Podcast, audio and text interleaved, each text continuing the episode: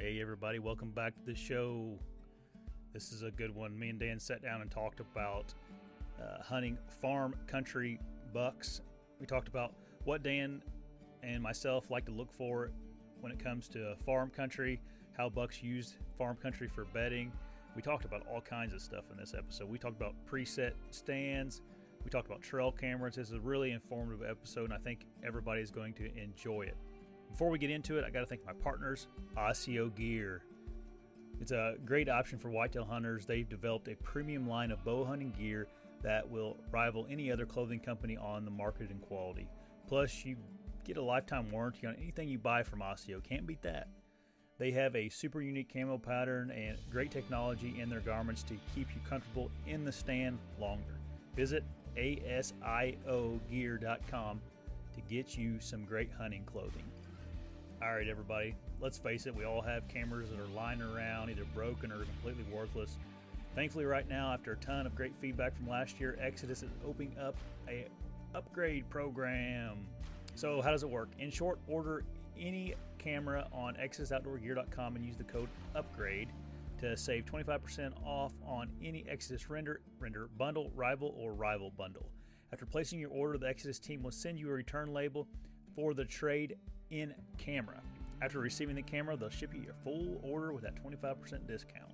If you're new to Exodus trail cameras, I'll just say this they got a five year warranty, five year theft and damage coverage, and best in class customer services. Been using them their cameras for a long time and I, I really enjoy using them. Getting ready to use their new model this year, the Rival. Can't wait to try that thing out.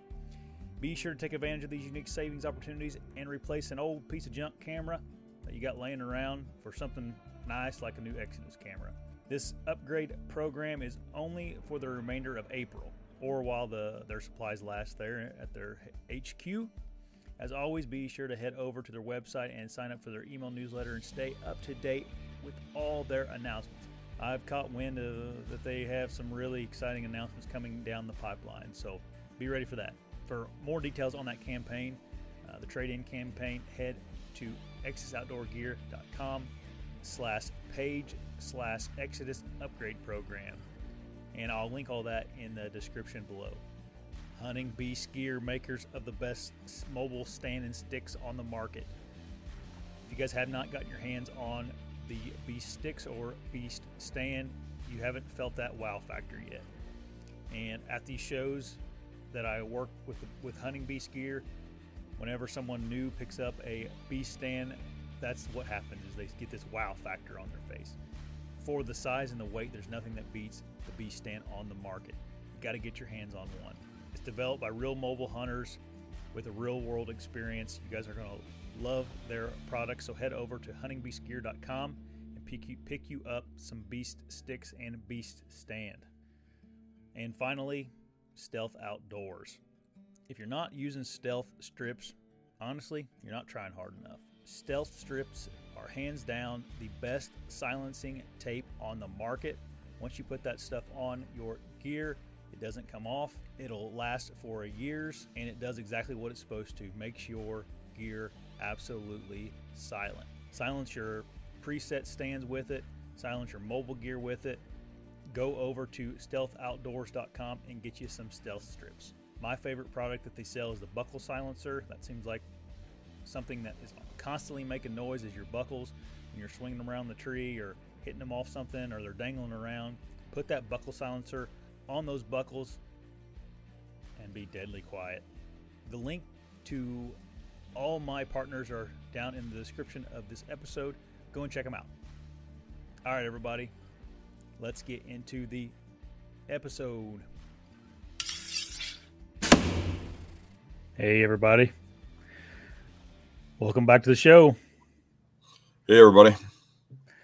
Me and Dan, uh, if we don't look real enthusiastic tonight, it's because I was sick all day yesterday and Dan's still sick today. So we're, we're going to struggle through tonight's episode. May, we may cut her a little short just so we can get some rest. Yeah, I actually haven't slept in days. Yeah.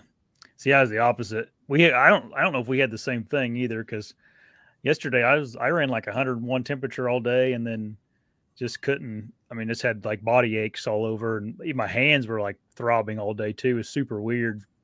but I, I didn't have all the congestion and stuff that you guys have. I didn't, I didn't have any of that. Now Maddie had Maddie was is all stuffed up, still is, but uh, I don't know. I must have got something else. Eric was down here and he he had it. Um, so I think he passed it along to us, which it is what it is.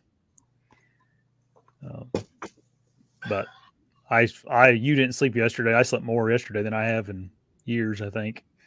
So Saturday was really bad. Yeah. Yep. It's going around because I know Gary has it, and uh, I've heard a bunch of people up, up there that have it.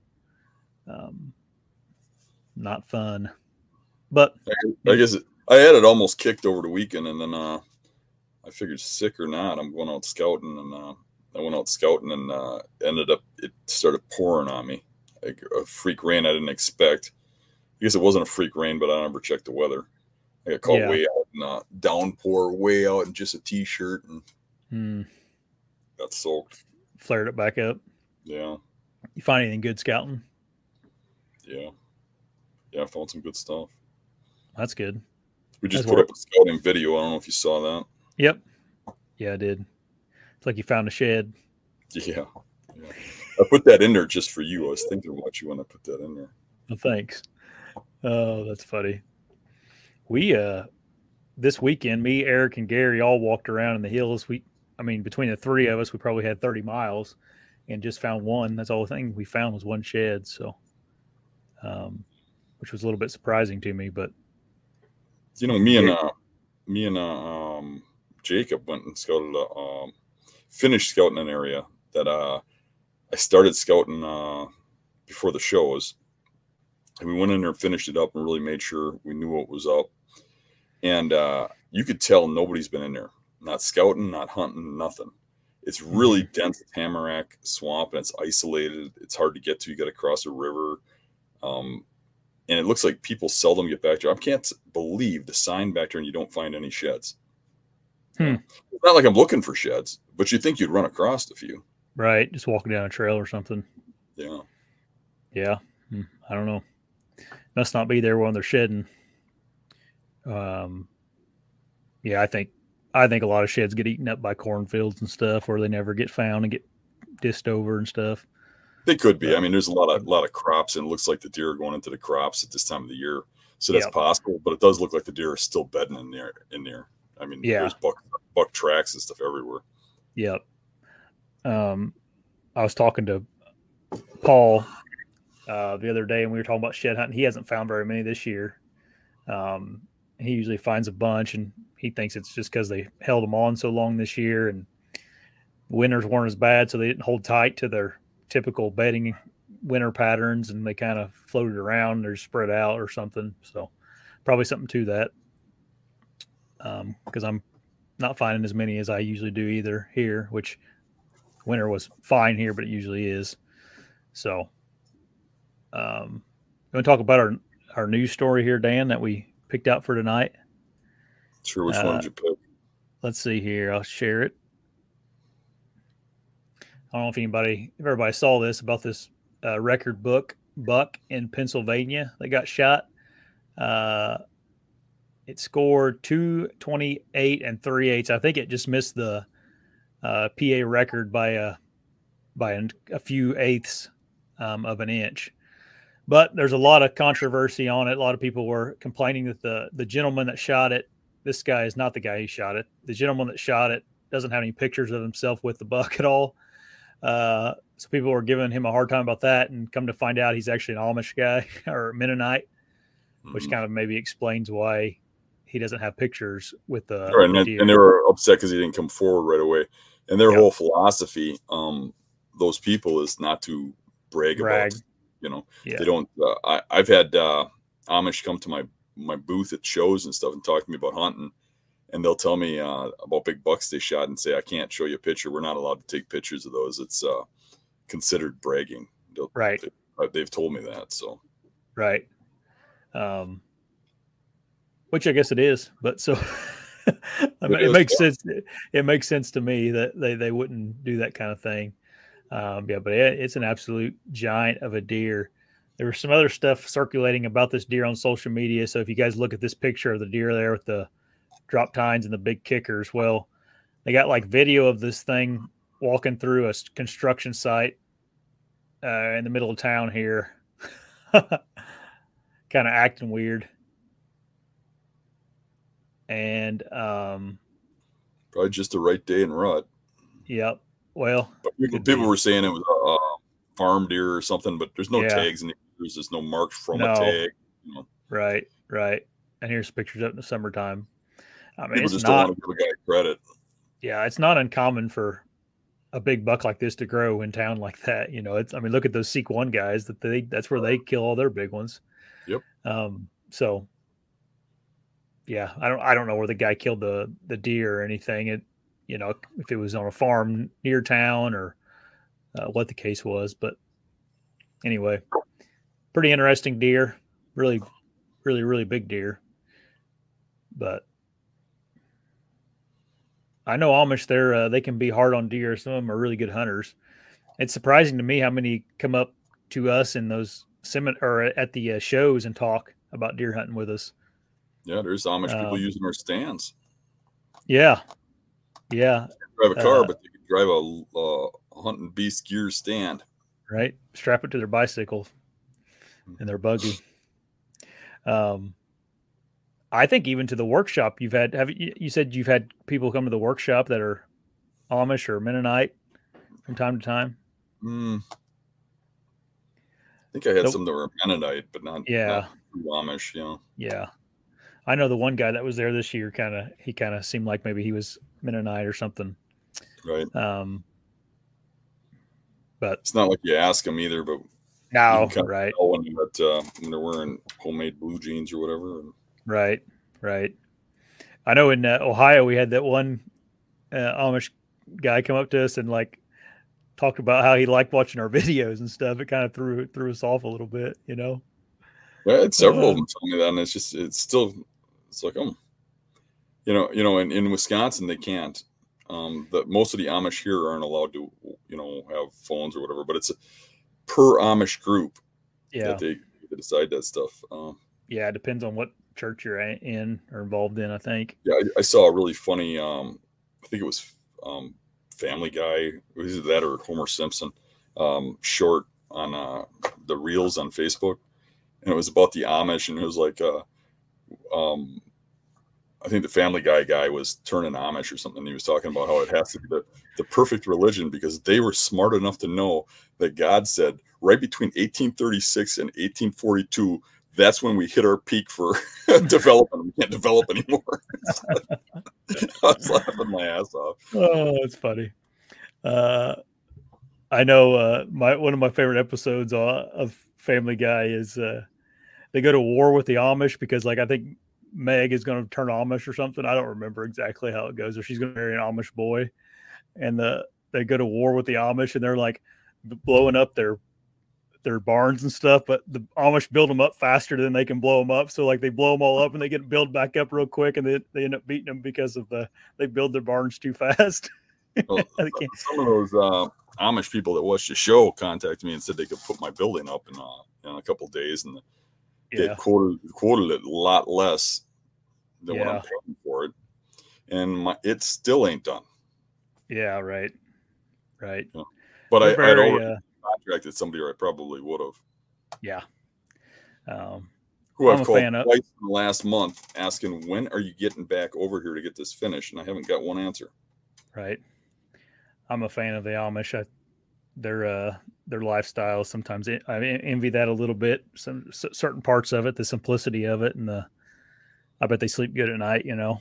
Just, yeah, you, you know it's it's uh, crazy from the outside looking in, but when you have a simple life like that, you raise your kids right and stuff. I mean, yep. I'm not saying that it doesn't seem a little weird the way they are with things and stuff. Mm-hmm. But if you you ever meet Amish kids and stuff, you're so polite and nice and hardworking. Yeah, yeah, it's they're good, good, good people. Yep, yep. Most of you them, know, I think. And when you get into like farm country and stuff, and you know, out in the country, you see the farm kids are good kids usually. You know, you know these kids that are sheltered from the city crap and stuff but now you know it's infiltrating the schools and everything else and you know it's yep. starting to filtrate the country and The only thing that ain't bothering it really is the Amish. I mean, they're still staying like normal. Yeah. Never saw Yeah. an Amish tranny. They uh, they are uh, very uh, dedicated to their beliefs. That is for sure. They're they uh, much less hypocritical than most people. You know. Um, but anyway, Well, want to far- particular one shot an awfully big buck, and uh, yes, yeah, giant. yeah, it's it's A a shame you have to take the criticism of everybody pointing Yeah. fingers at him. But I've been there. You shoot big bucks, that's what happens. Right. You, you know, uh, before you get on to, to what we're doing, I just Mhm. want to say that um, a lot of people big into hunting, you know, bigger names, excuse me, um, actually have a system for if they ever shoot something really big, um, how they're going to take pictures and video. And some of them will actually call a warden in before they even touch the buck and stuff and see if he wants to be there, be present, because uh, there's such a, um, you know, so many people point fingers at people that are big in the industry. That's why you, you know it's actually good for guys like you and me to just film everything. You have a record because they just want to, you know, they could stick a thermometer in it and say that it w- was killed sometime when it wasn't, based on the, you know, you know, and have some scientist so called who's really just looking at uh, some numbers say, nope, this was killed uh, 14 hours ago or something. But if you got it on video, they can't say anything like that. They can't you know, Right. nobody kind of accuse you of something you didn't do if it's on video. Mhm, Yeah. That's true, for sure. Um, you want to get on to some some farm country so we can we can talk about that before you hack up along. Sure. All right, so this is going to be the probably the final episode of talking about different terrain features and, and how we go about hunting them. Um, it's going to be a popular one. A lot of people, I mean, a lot of folks hunt farm country. Probably the majority of deer hunters are around some type of, of farm country at one point in time or another, especially if you hunt out of state or something. Um, so, Dan, like, bef- I guess to start us off, can you talk about like um, features of farm country you like to to look at, or uh, farms you would like to to seek out if you were going to like pick out a farm on a map to to deer hunt? Um, I really worry about access. I like farms that have multiple access from multiple sides. Um, uh, like in particular, like Dave's farm has always been a problem because of a west wind access. Mm-hmm. You, you, you, you access the wind to your back, so you're always looking for some off wind, you know, north or south, or you, you know, you're looking for that east wind, or you know, some way to get back in there without spooking the deer because of that wind in one axis. Now I could work out accesses with the neighbors, but then they're going to feel welcome on the property. You know, Yeah. um, the one neighbor has really bad property and he hunts, and I've I've gone across his property once or twice for something, and when you do, he's always like, "Well, you know, um, I wouldn't mind going over there and sitting in that corner over by your spot. You can come over here anytime you want." And I really don't even want to have those conversations because then I look like Yeah. the dick when I'm saying no you know, especially knowing that that guy would shoot anything he sees, and I'm trying to grow animals, you know. Yeah. So I try to just go in the access that I have available, and uh, it's hard. So, so I'm looking for good access. I'm looking for properties that lay out that would have good bedding. So you look at it and you say, "Oh, this would hold deer." When you look at a map of a property, I don't just look at the property on farm country. I back out. How do the neighboring properties look? Now, this isn't that important if it's the only property you have available to you. Well, well then you're going to hunt what you have. But if you're looking to lease it or or if you're looking to uh, ask permission or something, if you look at it and you back out, you can see sometimes the properties around it have much more structure or, or better property, and you might say, well, geez, if I make any kind of uh, impact on this property, they're just going to run right over there. You know. Um, Yeah. I'm looking for places that don't have other hunters. I mean, that's why you go to farm country in a lot of cases, if it's private land. Um, but really, access without being seen or smelled, and uh, good bedding cover, um, good neighbors, areas with a reputation. What about uh like uh bedding features on a on a farm? Is there like any particular one you like to see better than the other? Uh, I, I guess I like to see um, um, scattered cover. I mean, different types of elevation. Like I like to see lowland with with um, water, like woodlots that are in the middle are, are swampy. Yeah. Um, because they'll hold more bucks. Um, if they got swampy type cover, like low wet tree type brush grass Yeah. type cover in the middle of the, the the woods, which is common in some farm areas because Yeah. those are the areas that couldn't be farmed, you know, couldn't have crops put on them, so they leave those natural. So a lot of times the wet areas are the areas left alone. So those wet areas are really good. Um, uh, you, you know, having um, more than one woodlot on them, you, you know, like scattered um, areas to bed that they don't always have to be in the same spots. Little hidden spots to the side. It can be just micro little spots of a couple acres or something that can hold deer. Um, those kind of So- things. So you'd rather have like three tiny little wood lots on a property than one big, you know, big woods. Yeah. Mhm. Yeah. Um, what about like fence rows and stuff? No, fence rows are really good. I mean, um, especially if they're thick. Um, and what I find on the fence rows is usually, again, and this is farming, farmland in general. If you're looking at like flat farmland, highest and lowest elevations. So Mhm. when you're looking at fence lines, I mean, the majority of the time, the bedding is at the highest elevations on the fence line and the lowest. The lower, you know, that uh, down low, kind of near water level, higher grasses, higher, Yep. a lot more brush in the low stuff, and then up high where they can see a, lot, a ways and get the wind. So they like the highest and lowest elevations along fence lines, but they like that everywhere on the farm. So if you put the cover where those highest and lowest elevations are, and you look for that, um, generally you'll you'll find some of the best bedding wherever it lays, the highest and lowest elevations. But that's on flat farmland. If it, w- it went to like really hilly, then you'd start looking more at the uh, things we talk about in hill country. But uh, highest and lowest elevations, uh, downwind edges, kind of like when they're bedding on that tree line, they're kind of watching one side and smelling the other, right? Got Right. the wind coming crosswise. And when they're in a uh, squarish woodlot, you know, if it doesn't have that swampy stuff in the middle, it has if it's just woods, generally they're on the edge. If it's all the same type of timber inside that that woodlot across, they'll be on one side or the other, and it'll usually be the downwind side or the side watching access where people come from. Um, one of those two. It's really, really common in farm country for big bucks to to watch the access because people always come in from the same spot, the same where you know they park at the farm and they come right out from the same spot. Right. Which brings you back to why you want multiple ways of accessing the farm. Yep. It's it's pretty uh boggling how many people will ask us about uh a property and they only have you know the first thing they tell us is I only have one access. I park here and go in. You know. Um Sometimes you look in there, and you're like, well, why couldn't you park here? Well, I could, but this is where I usually park. Before history is written, it's played. Before it's frozen in time, it's fought one shift at a time. Before it's etched in silver, it's carved in ice. What happens next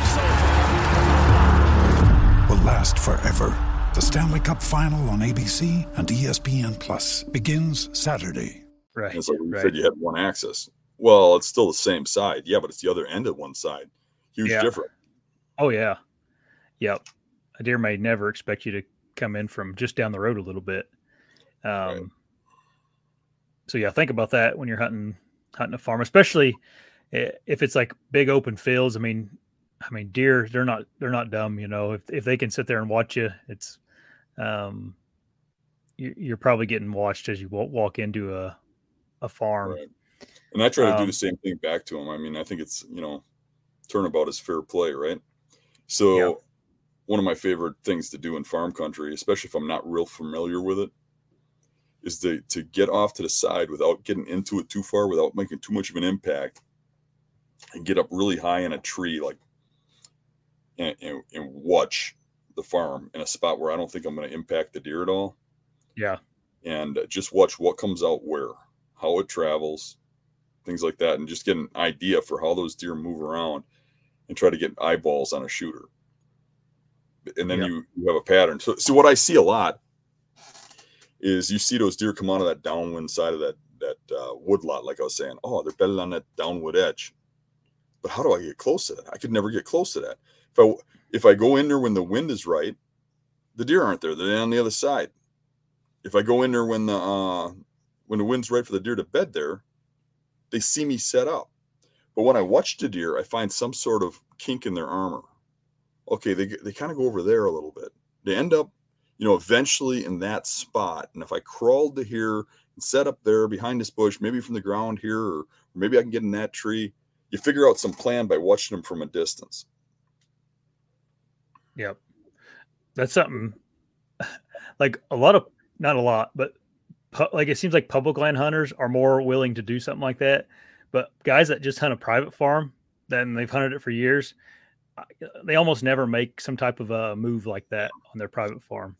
When we started doing that at Dave's farm, it was really hard to convince Dave of that. When I first met Dave, he just liked rotating through stands like everybody else, and he would shoot every deer he saw. You wouldn't yeah. believe that knowing him in his later years, but it took a long while, a long amount of time for him to change by watching my success. But uh, when we when he finally got on board with doing observations and stuff, we started killing deer and getting on to deer and bigger deer, and then he said it really started to click for him. But uh, um, he wanted to hunt like every day, and, and it's seventy acres. Yeah. And uh, if you hunt every day, you kick all those deer out of there, and his land is surrounded by better land. It's hunted less. So when I when I set up some observation stands and put them in permanent places where you sit way back where deer don't go and just watch, and just to make it, you know, in the beginning, and, and this might help some people who got like a dad or a brother or something who's not quite on board, just to make it in the beginning feasible. I put a food plot underneath it or whatever, and then put Dave there, and you got a chance to kill something here but you can really you can see through here you can see through there and we actually went as far as to take a chainsaw and cut little openings yeah to be able to see back fields and stuff like that because you own the property you know you know what i'm Mhm. saying Yeah. so um he would be able to go out there and hunt as much as he wanted because sometimes i think he just wanted to get away from the wife you yeah know? and uh, he'd go out there and sit and uh, then one day he'd call me up he'd go okay dan big buck showed up yesterday and it was doing this this and this and what do you think we should do and then you look at the weather you go okay the wind's going to be the exact same. What did the deer do? Okay so you hunt here and i'll hunt here and we go in after them you you remember that uh, video of that buck that i shot twice at his farm? Yes over and you had like a little micro food plot right? Yep. Right in front of his stand yeah. Yep. that buck, Dave did an observation in the front of the farm, and the buck came out uh, into a little field and uh, from the back, right at dark. So uh, he calls me, says he saw that buck, came out here, it's going this way, the wind was doing this, blah blah blah. He's like, uh, you know, let's go after it. I'm like, okay. So as a team, we went in and uh, he observed the buck, let him pick the spot, and he wanted to sit right where he saw this deer. And I went to the back and I wanted to pick a spot where I thought it might come out, kind of, or at least I'd see it, you know. And I went to that that spot with that little micro plot, and it came to me, and I think it would have eventually went to Dave. I think it was on the same route. Matter of fact, when I shot it, it ran halfway to him where where we found it dead was on the trail going to his spot where he was sitting but it was it was killed because of an observation and then a move in to kill to hunt. right um speaking of food plots what like what is your food plot strategy on uh your little private farm there dan Um, right now I don't really have one. I, I got I got some seed from uh, the Rax guy. He's Yeah. always really nice to me. Gives me whatever I want. He's a the guy's got some awesome seed. Um, I got some seed from him, and I might put it in, but I'm waiting to see um, if they're keeping the farm. I mean, um, right I'm not going to call and ask, but I'm going to go back past to see if they're, they're the uh, farmer's planting it. And then I'll know. And if he's planting, then uh, I'll see where he's planting because he might be expanding where he's planting.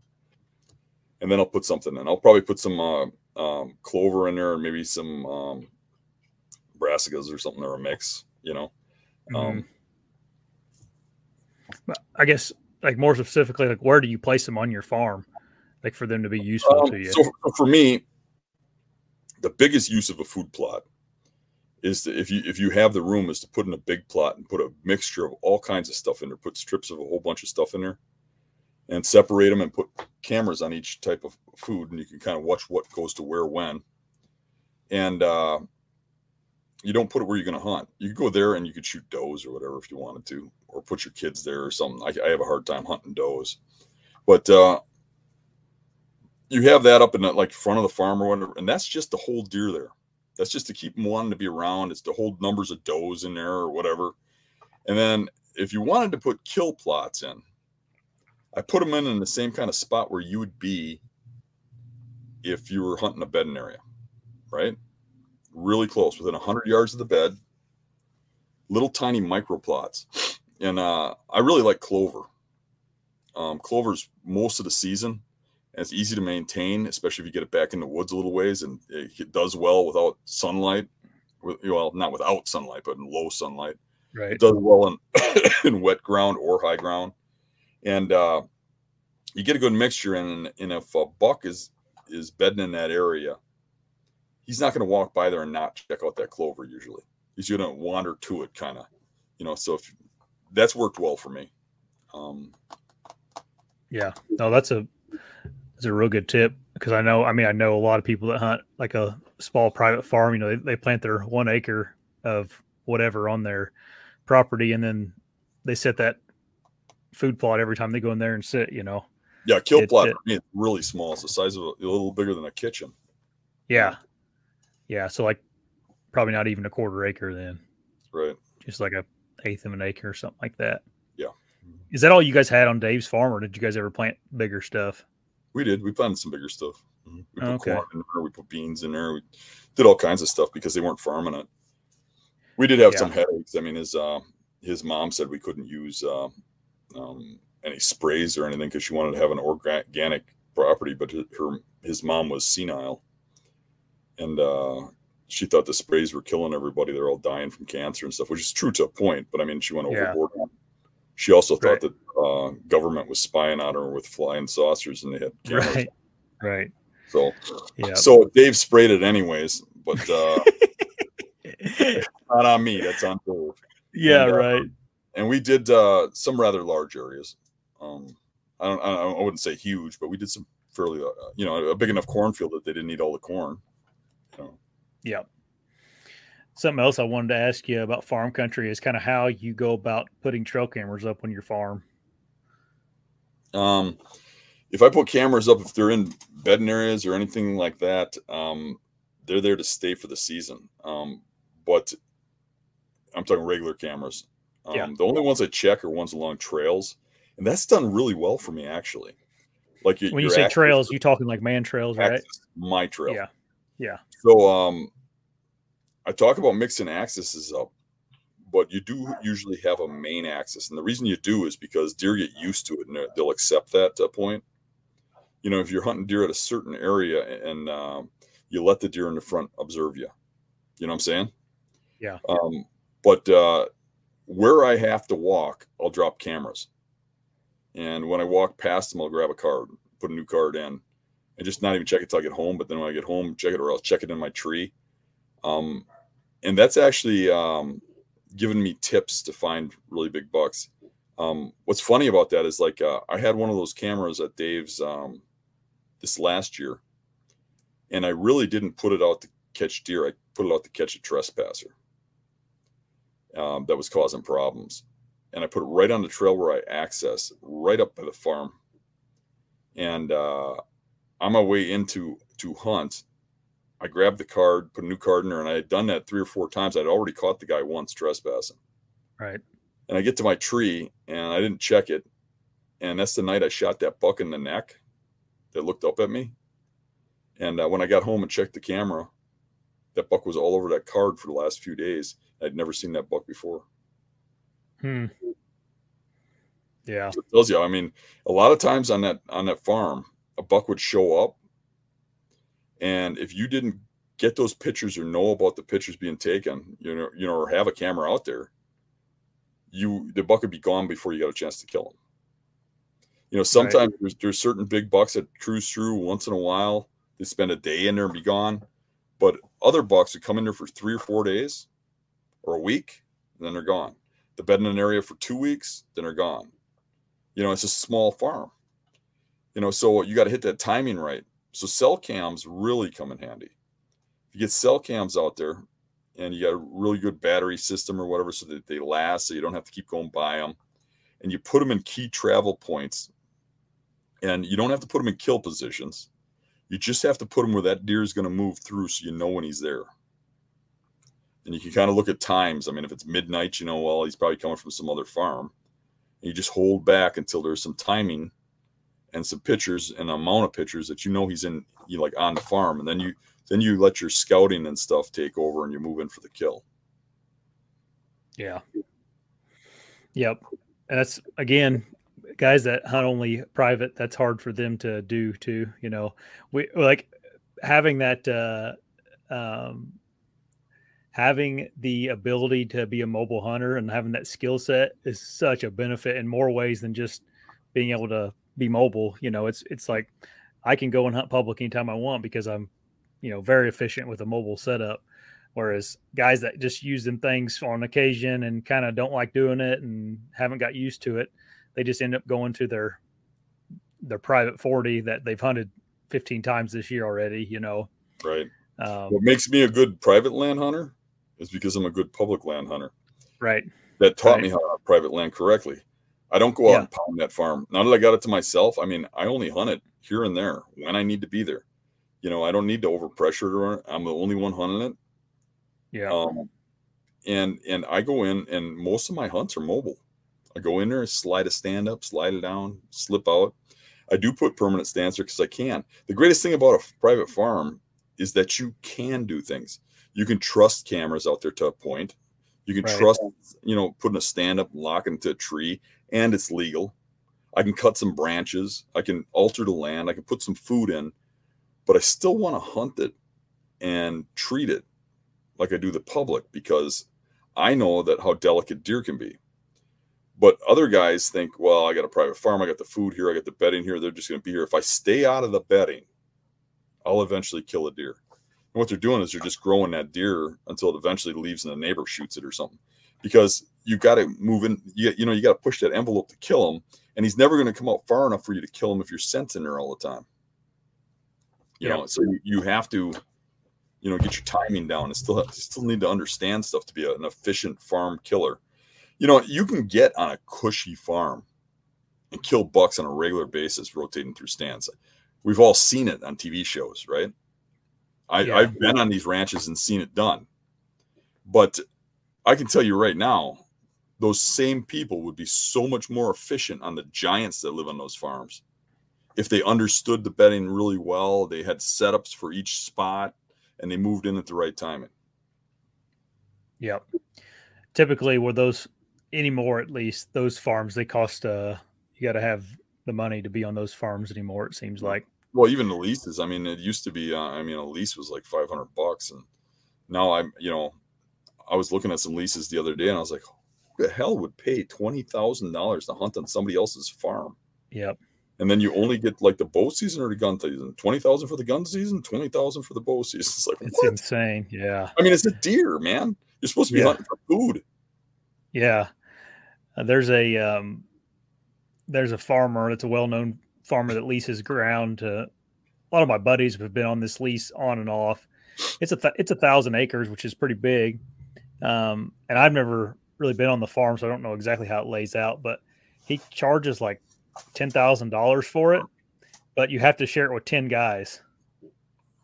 And I'm just like, ten guy, 10, 10 families. You can you know then you can bring your sons or your daughters or your wife too, or whatever the case may be. I'm just like, so he's making a hundred grand off of it. No, it's ten thousand. It's a thousand a person. Oh, okay. But he he allows ten people to come on there, so yeah. it's not like, you know, it's not like you and a buddy go together on ten grand. It's ten guys that do yeah, it. I, I know yeah. a guy who's got a kennel and he's got uh, uh, dogs and stuff, and he uh, has a large property and. Yep. He uh, plants pheasants out there and stuff, and he's got ten thousand dollars a member, and he's got members that come all the way from New York and stuff, fly over to hunt, and Yeah. uh, some of them even only bird hunt for that money. Yeah. Don't even go after the deer and stuff. Just to me, I mean, a thousand acres is a, a decent chunk, but I, it's just like when you got 10 families on it, it's like if they hunt at all very much, you know, it's going to get hunted. And um, there's probably not, you know, there's probably not 20 good spots on that property, you know, at least for a, a big giant buck. Uh, If I'm gonna if I'm gonna make a payment like ten thousand dollars a year to hunt on a property, I'm buying it. Yeah, right. Right. I know a couple of my buddies got off that. I had two of them that were on that lease and they got off of it this year. I guess the farmer um, on top of the lease, he would, uh, um, of course, that doesn't include turkey hunting or anything. And then he would also shoot deer in the summertime with it. He would buy de- or he would get deprivation permits and then shoot deer in the summer. Him and his, the farmer and his son would, which would be pretty irritating if you were paying to deer Right. hunt it, you know. He shouldn't do that. Um, but that's all like like everybody uh is always envious of people that have a lot of land to hunt and sometimes it's just like pain in the butt you know? It's like you get you get screwed. I hear i hear a lot of guys that have those big uh they don't call them leases down there. They all call them like hunt clubs down south and it's like a whole bunch of acreage but it sounds like there's all kinds of crap that goes on on those those uh hunting clubs down there too. There's a bunch of people on them and they're just uh That brings up a good point. I mean, there's always some baggage that goes along with uh, private properties. You know, it's not your property.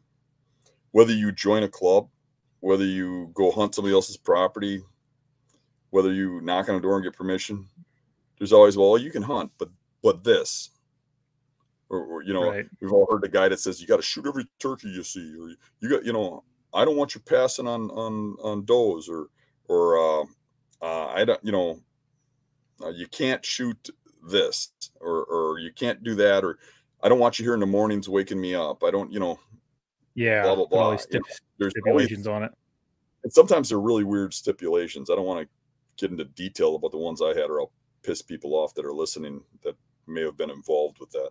But there's always stipulations. Where when I go on public land, it's my rules. Right As long as I follow the laws, I do whatever I want. If it Yeah. pisses somebody off, that's their problem. Yeah. They can do whatever they want. yeah it is always freeing like um yeah and, and he he he he would laugh at it but the farmer that owns the farm i'm on it seems like i don't go down there that often you know and uh and he doesn't either you know he's a, he's just farms it he's not he's not like there every day but it seems like every time i go down there i'll park somewhere and he'll he'll end up needing to get like a for some weird reason in the middle of the winter he'll need to like get a big piece of machinery through the the driveway or something and I'll be parked there, you know. I'm like, gosh, I'm sorry, man. I'm like, I and we don't have service for him to call me. And I'm always I always just feel bad. It's like, gosh, here I am holding him up. Um, not on purpose. And he's like, Yeah, he goes, he goes, I don't he's like, I ain't been down here in two months, you know. And I'm like, Oh, I haven't either. But it just seems like all that little those little things like that happen where you don't have to think about that stuff on uh on public land.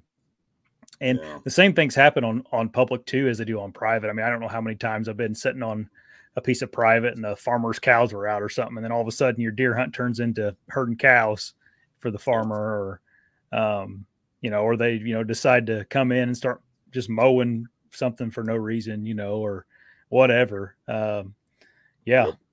I'll never forget when I was in high school. My dad owned uh, my dad owned 40 acres and he sold it to this neighbor guy that lived next to the property and the stipulation was we could still hunt it have sole rights to it and uh, i did kind of what we were talking about earlier i on this 40 was just a big crp field and we had a small food plot down in the corner of it and instead of parking up at the house where the guy owned it which was a much shorter walk down to our tree stand i parked up by the road and walked in and uh, of course he didn't know i was there then uh, and I had this really nice eight pointer coming in. I had him on camera. I mean, it's like 100, you know, 30, 135 inch eight pointer, really good eight pointer.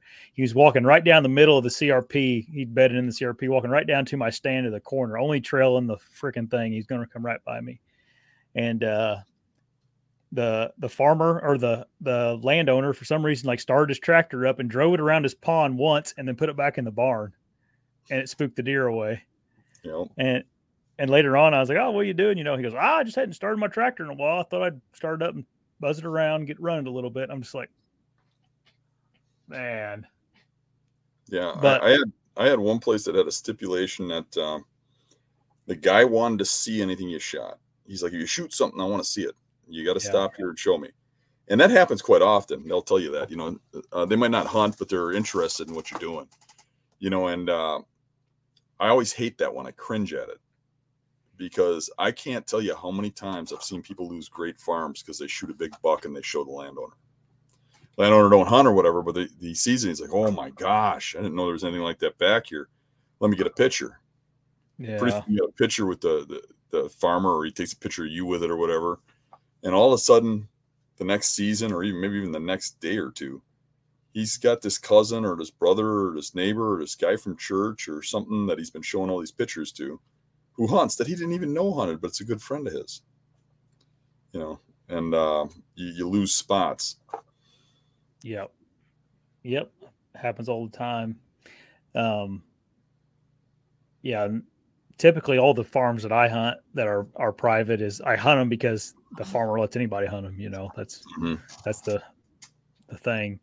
Um, you know, even even uh, I have the one farm where I, I was by myself on it. You know, but uh, you know the farmer got married and um, his father-in-law hunts. You know, so now you know which is fine it is what it is it's part of it i don't i don't own the place um so you just never know what's going to happen um and it would be even more frustrating if you were paying for it you know and Right. and that was happening. All right. If you guys got any questions for us uh, do we need to cover anything else on oh i had one more thing i was going to ask you dan. Uh you mentioned permanent stands that you guys put up or whatever you Mhm. want to call them not mobile stands. Uh what's your what's your take on on those on private farms I put five of them out there and I rotate through, and every day I hunt one of okay them. no, uh, uh, the permanent stands I put out sometimes go several seasons without getting hunted. I hunt them when the time's right, when there's a deer in there, and it's usually once or twice a season. Um, sometimes a couple years go by without, without them being hunted. I don't use high end stands. Um, sometimes I use lone wolves, um, mainly because Yep. I got a garage full of them and they're pretty quiet. Um, yeah back when I used to work with them. Um, but uh, I just buy a cheap stand and make sure it's semi quiet, put it up, and and all I have to do is get up there quiet. You know what I'm saying? Um, right because if somebody comes through and steals them all, if you put something up there that's you know really top end, you're gonna be hurting.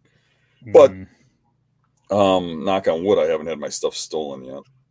Um, and I think it's gotten better nowadays because of cameras and stuff. People worry you got cameras on the property. right. But uh um i i rotate through the stands um in a way that i only hunt them when i see a deer in the area.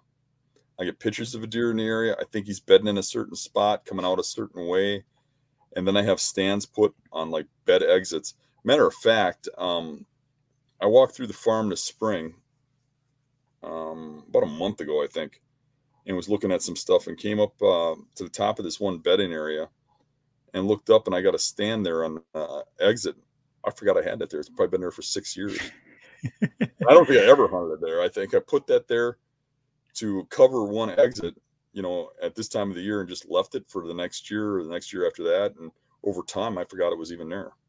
yeah that's funny do you ever uh are you a ladder stand or lock on type guy Usually, I like the lock on kind of stands. yeah it you have like you think there's an issue putting ladders up as long as you got cover and everything to No, you Yeah. can do it. I mean, I know it's um, for a lot of guys that uh, that I talk to. Um, they get older in age, or to get real heavy, and they start getting older. They, they have a hard time with the tree stands, the sticks, and stuff. And um, maybe they've had problems with an accident or something, their legs are hurt.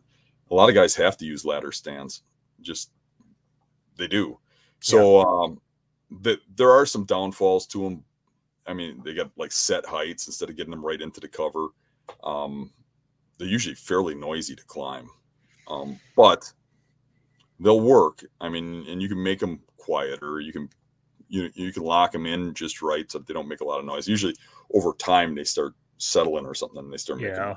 But cranking and bending. Yeah, but they work. Um, we get the ladder stands we got at Dave's. Um, we got uh, two of them, and uh, one of them is in a spot where you really can't get a tree stand in the tree. is so wonky. But when you get in there, you're kind of uncomfortable because of the wonky tree there, and even in the ladder. But uh, it's really easy to get busted in that tree, just because of you know, the ladder stand. Yeah. But I yep. tend to not like ladders. I'm going to try to put up some permanent stands this year on some like good rut hunting spots. Mm-hmm.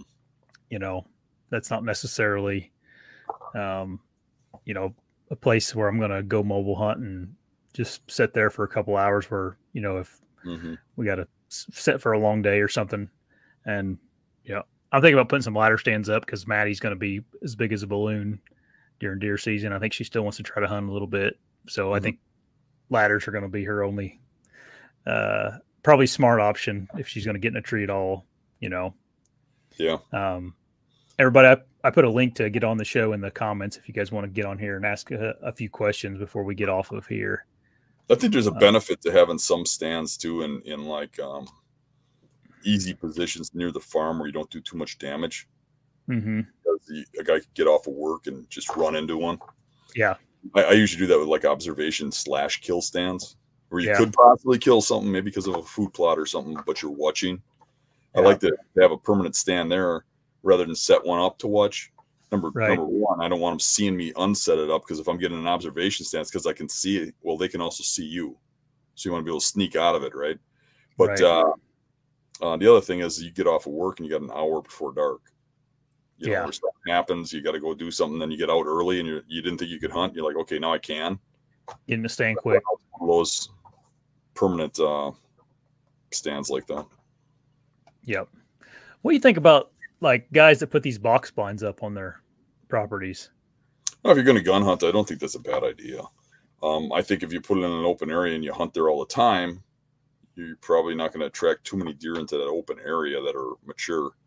Yeah. Um, but if you put it there and you leave it there and you only come out there gun season to hunt that, that can be a pretty effective way, especially if your property doesn't get a lot of pressure, mm-hmm. especially if uh, you know it's got a, like small blocky brushy areas, so does deer have to travel through somewhat open areas. Yep. I know uh, it's been a while since I watched this hunt, and this guy's obviously hunting on managed property, but I know Lee Lakosky, he he did like a breakdown of how he puts up his ground blinds, and it was like oddly similar to the way that we we hunt, but with a, like a redneck ground blind.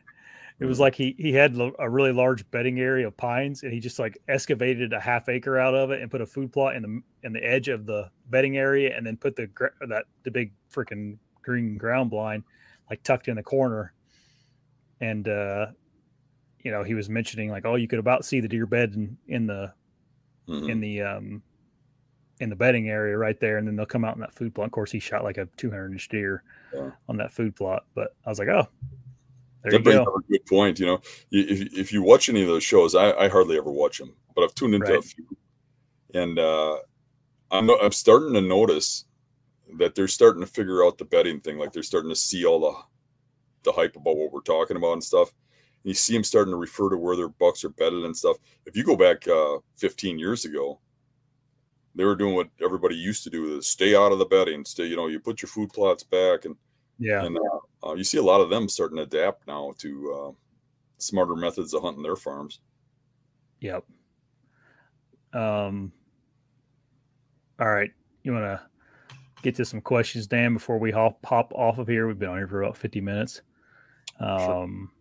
Yeah, make sure you guys ask your your questions if you got any, and give us a thumbs up if you like what we're doing.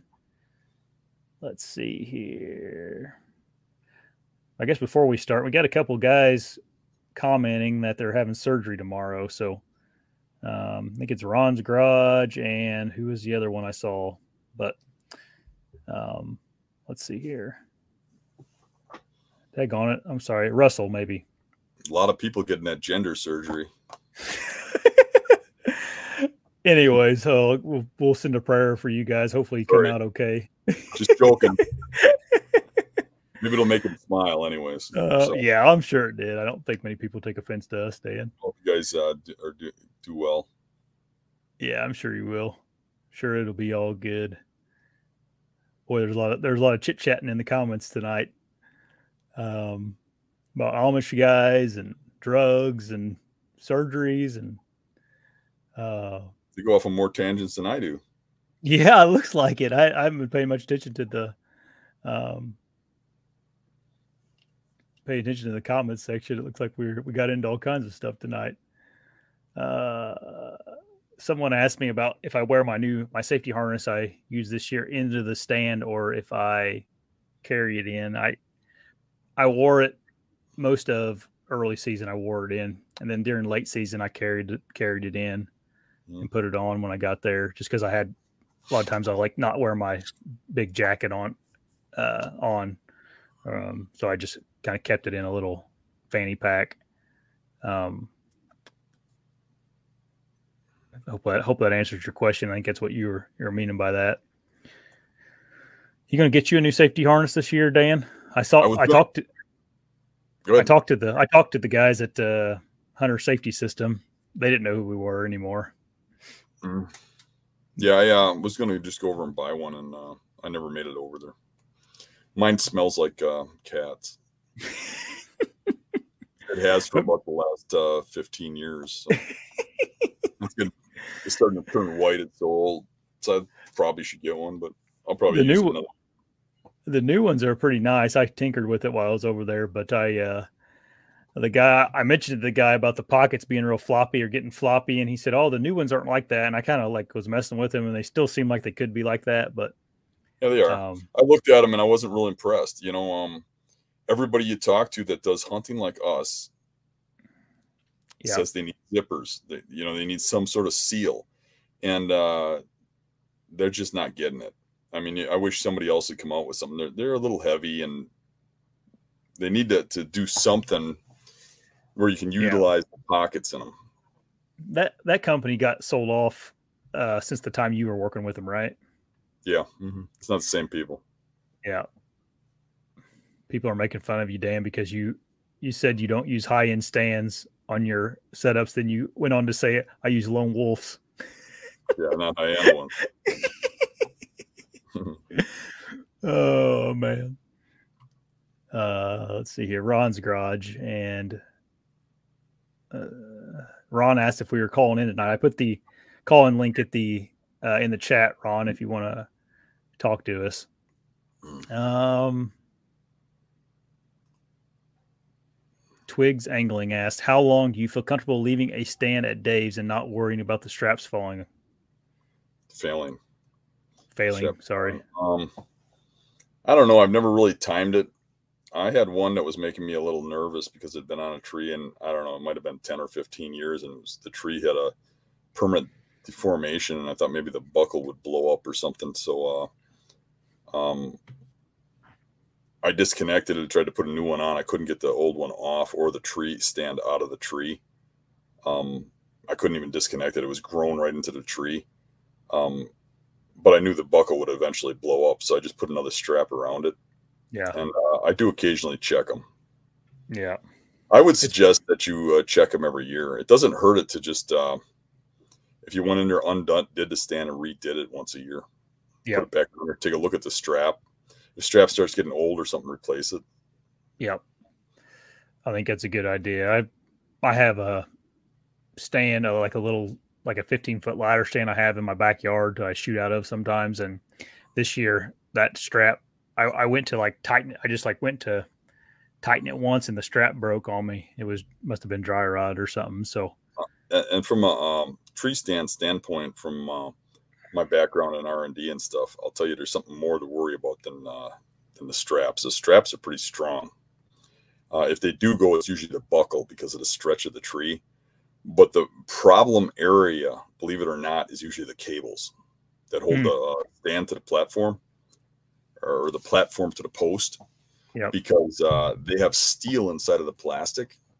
Hmm. And if you put a pinhole in there or some, some way water gets in there, that'll rust and deteriorate. And pretty soon it's got no strength and you don't know it.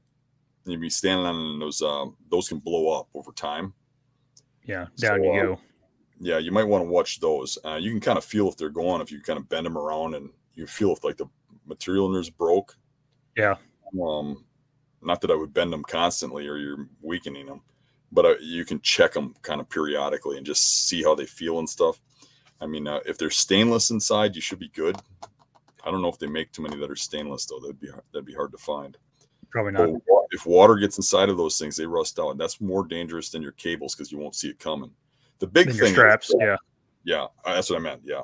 Yeah. The big thing is that you you wear safety equipment. I mean, be strapped in before you even step into that stand.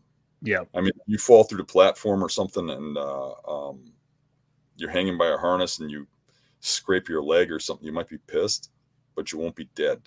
Right. For sure. All right. Definitely not Brad asks. How long do you wait after dark before you leave if you have deer around you? Uh, my record is like six days. Whatever. Usually, usually I just chase the deer out of there. You Yeah. know, uh, I don't care. Um, but if I plan on coming back, or I think my target buck's around, or it is my target buck and he comes in after dark, which did happen to me last year. I had a, a really nice buck come in, and by the time he got to me, I couldn't shoot because I I could see him enough to shoot, but uh, it was technically after hours, and it, it wouldn't have been an ethical shot because it, you're looking at a blob. So uh, I just waited till he left, and when I was sure he was gone, I got down, and that's basically my my basis of timing. When I'm sure he's gone, I'll get down. Um, but if it's does and stuff, I could care less. Chase them out of there. Hopefully, they don't come back and bother me again. Right. All right. We got a uh, call in here. Hey, Ron. Hey, Hey, man, Ron. how you doing? Good. How's it going, man? It's going good. Good. So first off, I have to say, Russell, good luck with the surgery tomorrow. For sure. Hope hope everything goes okay. Good luck, Russ. You got surgery too, right, Ron? No, I don't have surgery. I was Oh. asking Russell about it before in, in the chat. Okay, gotcha. Sorry. Yeah, that's all right. No But, prayers um, for you then. yeah. Go ahead. So, um, question tonight. I, I, I've seen those in my backyard. Literally, morning time. They're up in the woods. They're they're they're up high, and and it seems like they're going down low every single night, going down into the swamp behind my house. But bucks, I feel like aren't doing the same thing. I, I feel like they're. Do you guys think that they're they're they're the west wind at my house is predominant and my neighbor's property has a ridge on the west wind where it would be perfect where it's blowing over their backs coming straight to them but i've seen I, i've got bucks on camera on my property i mean I, I just don't know you know Can can you find the bedding? I mean, uh, the Bucks probably are. The Bucks probably are bedding different because does don't really worry about wind as much because a doe group will bed in a circle, and each watch a different direction, so they kind of protect each other. Where a buck beds solitary, and he's worrying about number one, so he he's going to worry about wi- wind direction. He's going to worry about where he can see, what he can hear, and stuff. His beds are going to be a lot more protected than a doe's, so especially mature bucks. So, um, I think the key would be to actually find those beds. Well, so I found some of those beds up on the ridge next to my house, but the west wind is, is blowing right up to the top of that that that ridge. Now you Okay. have a cemetery on the other side of that ridge, and it's kind of just I don't know, it's mind-boggling for me because when I'm on pub- public land out here, it's Did you, the did you thing as look at those beds? Can you tell if they're bedding there on the west wind or on the wind that's over the ridge? I really can't. Usually, uh, be you tell about the, the beds is when you look at them when they're on a ridge. If it's a buck bed, he should have his back to an object, whether it be a tree, a rock, or something like that. So you'll see the beds in a in a, in a formation where each bed will have an object up to one side of it, right? That object yep. will always be to the uh, upwind side. Yep, and there's and there's three different ones on this little little ridge that I have behind my house, and it's, it's one right. on one side, one on the other side. Okay. But it's all the wrong wind, and it's it's driving me nuts. Yeah. He's probably bedding in the same area somewhere when the winds are, are different. It's just a matter you might not be able to see the beds or you haven't figured it out yet. Yeah. Um, I don't know. Yeah, that's a hard one. I mean, they've been. I know they're bedding in the swamp, but but once the once the swamp once it starts getting into that that um once everything dies down, they're not in the swamp anymore. Yeah. You know what I mean? Because it's wide open in the swamp and. Yeah. What's bedding, right? Right. It's early season bedding. Right. Exactly. What's around that cemetery? My property. I like, mean, is it is it thick or anything like that, or like does wicked thick not, greenbriers, all all browse? Mm, they're probably know? up in. They could be up in there, especially if people don't go up in there. You know, they don't. Nobody goes up in there besides me. Yeah, Literally right next to my house. Probably where they are, I would think. Right. Is that nasty? But there's no there's no real big sign through there. That's that's my issue. It doesn't have to be the big sign.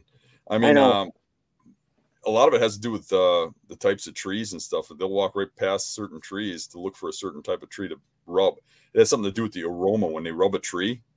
They're looking at that aroma of the uh, when they cut the bark because it's something to do with scenting. They got glands in their forehead, and they're using that scent to get out of the tree. You'll you'll find it like some bucks will like pines, some will like uh, you, you know like uh, the poplar trees, and you know um, so there just might not be leaving sign in that area. It doesn't mean they're not there. I mean, the biggest buck I ever shot, I watched him bed in the same area for two years. He was there always on a west wind. It was crazy. There wasn't a rub or a scrape within a hundred yards of that bedding area. Right. Where I shot him. And I said, say he wasn't leaving rub lines all over the place and huge sign, but where he was bedding, there wasn't crap. And I see that a lot. Where I see where I see the best sign around bedding areas from big bucks is when there's competing big bucks if you got like one big buck up there, he's not going to leave a lot of sign near his bedding area. Because the sign at a bedding area isn't to attract does. That sign is to tell other bucks that's his. He doesn't have to tell two year old bucks that that's his. He'd have to tell competing bucks, bucks that uh, challenge him that it says right? right? So good chance, you know, there's just one good buck up there, so he's not rubbing a lot. Where he is rubbing is probably where the does are. Well, that's that's that's my other thing. The does I see them come out of the same area where I'm talking about mm-hmm. almost every morning and every night. Like tonight, I watched them walk from from the cemetery across the field behind my house down into the cemetery or down into the swamp. Mm-hmm. It's mm it's the same thing over and over again, and I'm like, I don't know what's going on. I found beds up there. I know it's a buck bed. I know, just like you said, Dan there's there's down trees right behind them. There's something right behind them, and, and it's, it's literally a perfect setup. It goes around in a circle, you know, this this ridge top. Um, yep. And I'm when I say ridge, I mean like maybe a hundred yard, a hundred yard uh, um, difference in height elevation from from from the bottom of the creek to up to where the top of the hill is. You know what I mean? Mm-hmm. But it's yep. it's this ridge where it goes around in a circle, and a south wind would be perfect, a north wind would be perfect, like an east wind would be perfect, but obviously we all know that the east wind, you know, never hmm. predominant, you know. But it's it's just weird. I don't know. Hmm. So. Yeah, it's a tough one. Yeah. You could throw some, throw a couple cameras out and just let them be for a year, you know. I have cameras up there. I've had it. Yeah. I've had cameras up there for for years, and it just seems like they dodge the cameras honestly, because I have them on other cameras that are nowhere near any anywhere near there, and and they show up on those cameras. Hmm. So I don't know. Trying to put the pieces together here, and it's just yeah, yeah. I could on public hard. land. I found the perfect you know, east facing slope where west wind coming over, you know, predominant wind is west wind. So it's coming over the back of their, their, or over the top of their head. They're looking down over this perfect area. And it's like, okay, yeah, that's why he's bedding there. You know, all over the place on, on public land. But here it's like, it's the exact opposite. And it's driving me nuts. You guys Yeah. have not, not much pressure around there. Well, I mean, there is there is a, a, a, quite a bit of pressure, but it's all around me. You know, hmm I try not to go in there as much as possible. Like this year, I, I Right. hunted a ton of public land just to stay out of there. You know, Yeah. but I feel Yeah. like I feel like I should have, like Dan always says, just go in there and do it. You know, get in there early season and get it done. How big of an area is it? Like how many acres? I have um, 86 acres next to me. Um, the neighbor behind me has like 186. It, it's like it's about a thousand acres of, of people around me that hunt but don't really hunt. You know, Yeah. Well, I meant the property you're hunting on though. How, how big is it? 86 80, 86. Okay. Okay. Yeah. Okay. Yeah. Gotcha. It was a fairly good size then. Right. Um, yeah, I don't know. Best thing you do is probably just pound it right now until something clicks, you know? I'm trying to do, man. Yeah. Sorry if we didn't help you any. No, that's cool. I appreciate you guys taking my call, man. All right, man. I'll, I'll talk to you later. Thanks, Ron. Thanks, thanks for Bye. everything. Tough one. Yeah. All right. Jonah asks, any tips for hunting whitetails out west? And he's going to the Dakotas. Yeah, Hmm. hunt them like you hunt them out east. Yeah. Deer, Only deer, I- wherever you go. Yep. I would tell you the only only thing I would change about that is um, observation sets can be extremely beneficial out there because typically you can see a long ways. Yeah, because it mimics farm country. That's what I mean. Mhm. You, you, when you get the the, the uh, tactics down for farmland, big woods, and hill country, and swamps, you can hunt anywhere, anywhere, deer, or deer. yep, yep. If like I you said, that mimics farmland a little bit, even in the public, because of the Mhm. openness you can, you can observe. hmm Yep. Get out there in some of those open areas where you could see multiple bedding areas, and a lot of times bedding areas out there are like little draws or, um, you know, little things like that. There, there's not typically like big woods or anything or swamps out there. So get where you can see a few draws and sit there and watch one, uh, either in the morning or in the evening. You know, you might want to burn a burn a day to to get your eyes on something. Yeah. yeah, that's a thing we haven't talked much about because we don't hunt that area a lot. But uh, Yeah. I have hunted in the past in some of that areas where it's real grassy, big areas, and you have those um, draws in the grassy area that are really kind of like runoffs, and they're just choked with brush, and those Yep. are where the deer bed. Yep. Um, Oleg, haven't heard from Oleg in a while. He has a question that I was going to bring up, forgot to. So thanks for the reminder. How do you see, how do you see where? Oh, okay. How do you see where deer are going to bed in standing corn? Example would be 20 acre cornfield with thick CRP and brush on one side, small lake with some some cattails on the other, and two bean fields on the other. I was more Yeah, going to ask you about standing corn, Dan. Uh, I don't normally see big bucks bedding in standing corn. I know people are going to come back and go, "Oh no, I see it all the time," but I don't. I've looked at a lot of corn, and I haven't seen much of that at all. What I do see is I see bucks on grassy areas in the corn. I see them in uh, tree lines in the corn. I see them in little um, ponds and ditches that go through the corn, fence lines that divide two cornfields. Um, sometimes if there's a right elevation on in a cornfield, but think about it like this: a mature buck wants the perfect spot to bed. If he beds in corn, there's always going to be a vulnerable way that he can't see or smell that a coyote or a wolf or some sort of predator could just run right up one of those rows of corn and get to him. It's not the perfect um, bedding. The only thing they have in that cornfield is isolation from people. So the only time I've ever seen big bucks bed in corn is in areas that just don't have any kind of really um, cover outside of that corn. Like one of the areas I would say is uh, like when I hunted uh, south uh, western Iowa, and it was big open vast areas of cornfields and stuff. Well, then they bedded in corn because there was nothing else. It was the only cover. But if Yeah. you give them any kind of cover, they're going to pick it over corn. Generally, when they're in cornfields, they're in tree lines, they're in little islands in the corn, or you can you can look at it like cattails. You look over to cattails and you see a point going into. You see you know formation. You see a, a lone tree out there, like that big oak tree that's in the cornfield that they never cut and they go around. Those things are a rock pile that's out there are going to uh, create the bedding in corn. Yep.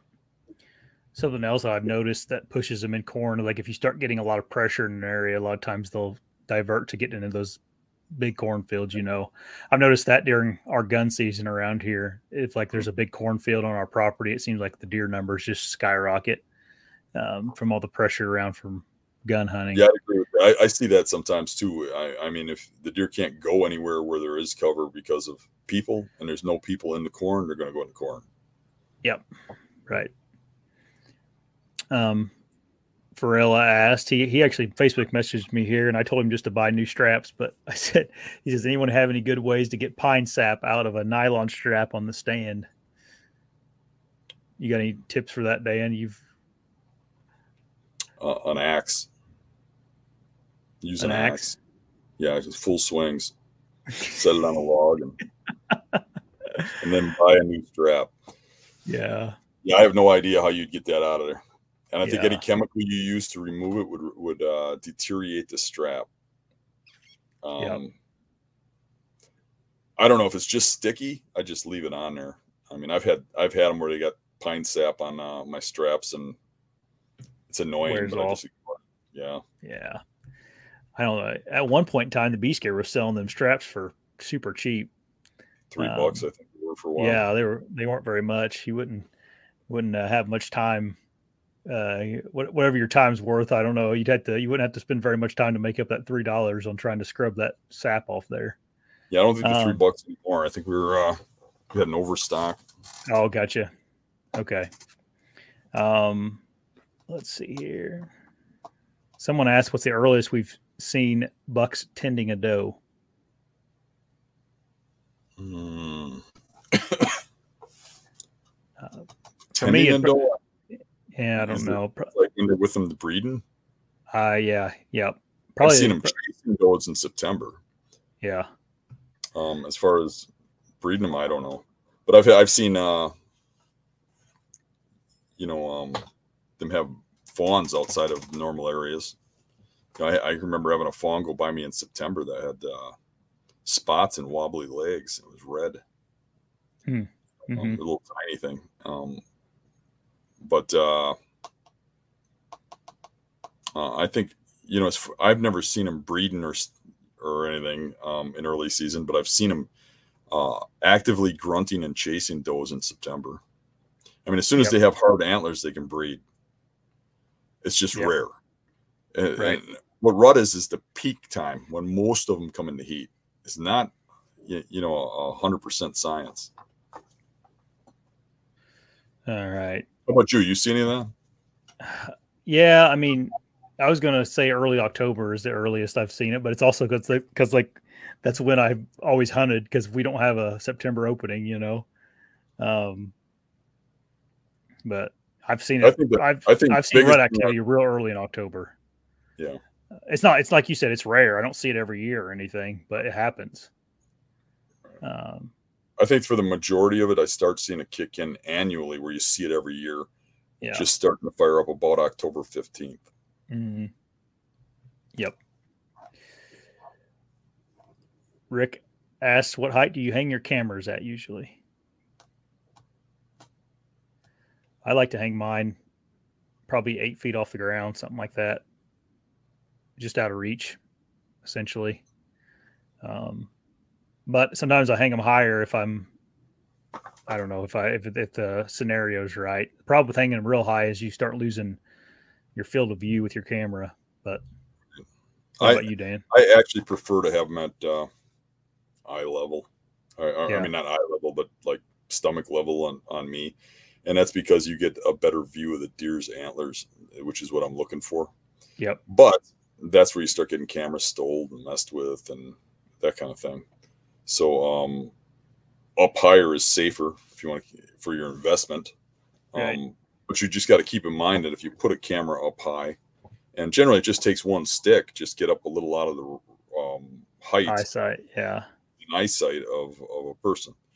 But uh, when you sh- when you shine a camera down at a deer, just remember that the the antler tines are going to look a lot shorter than they are.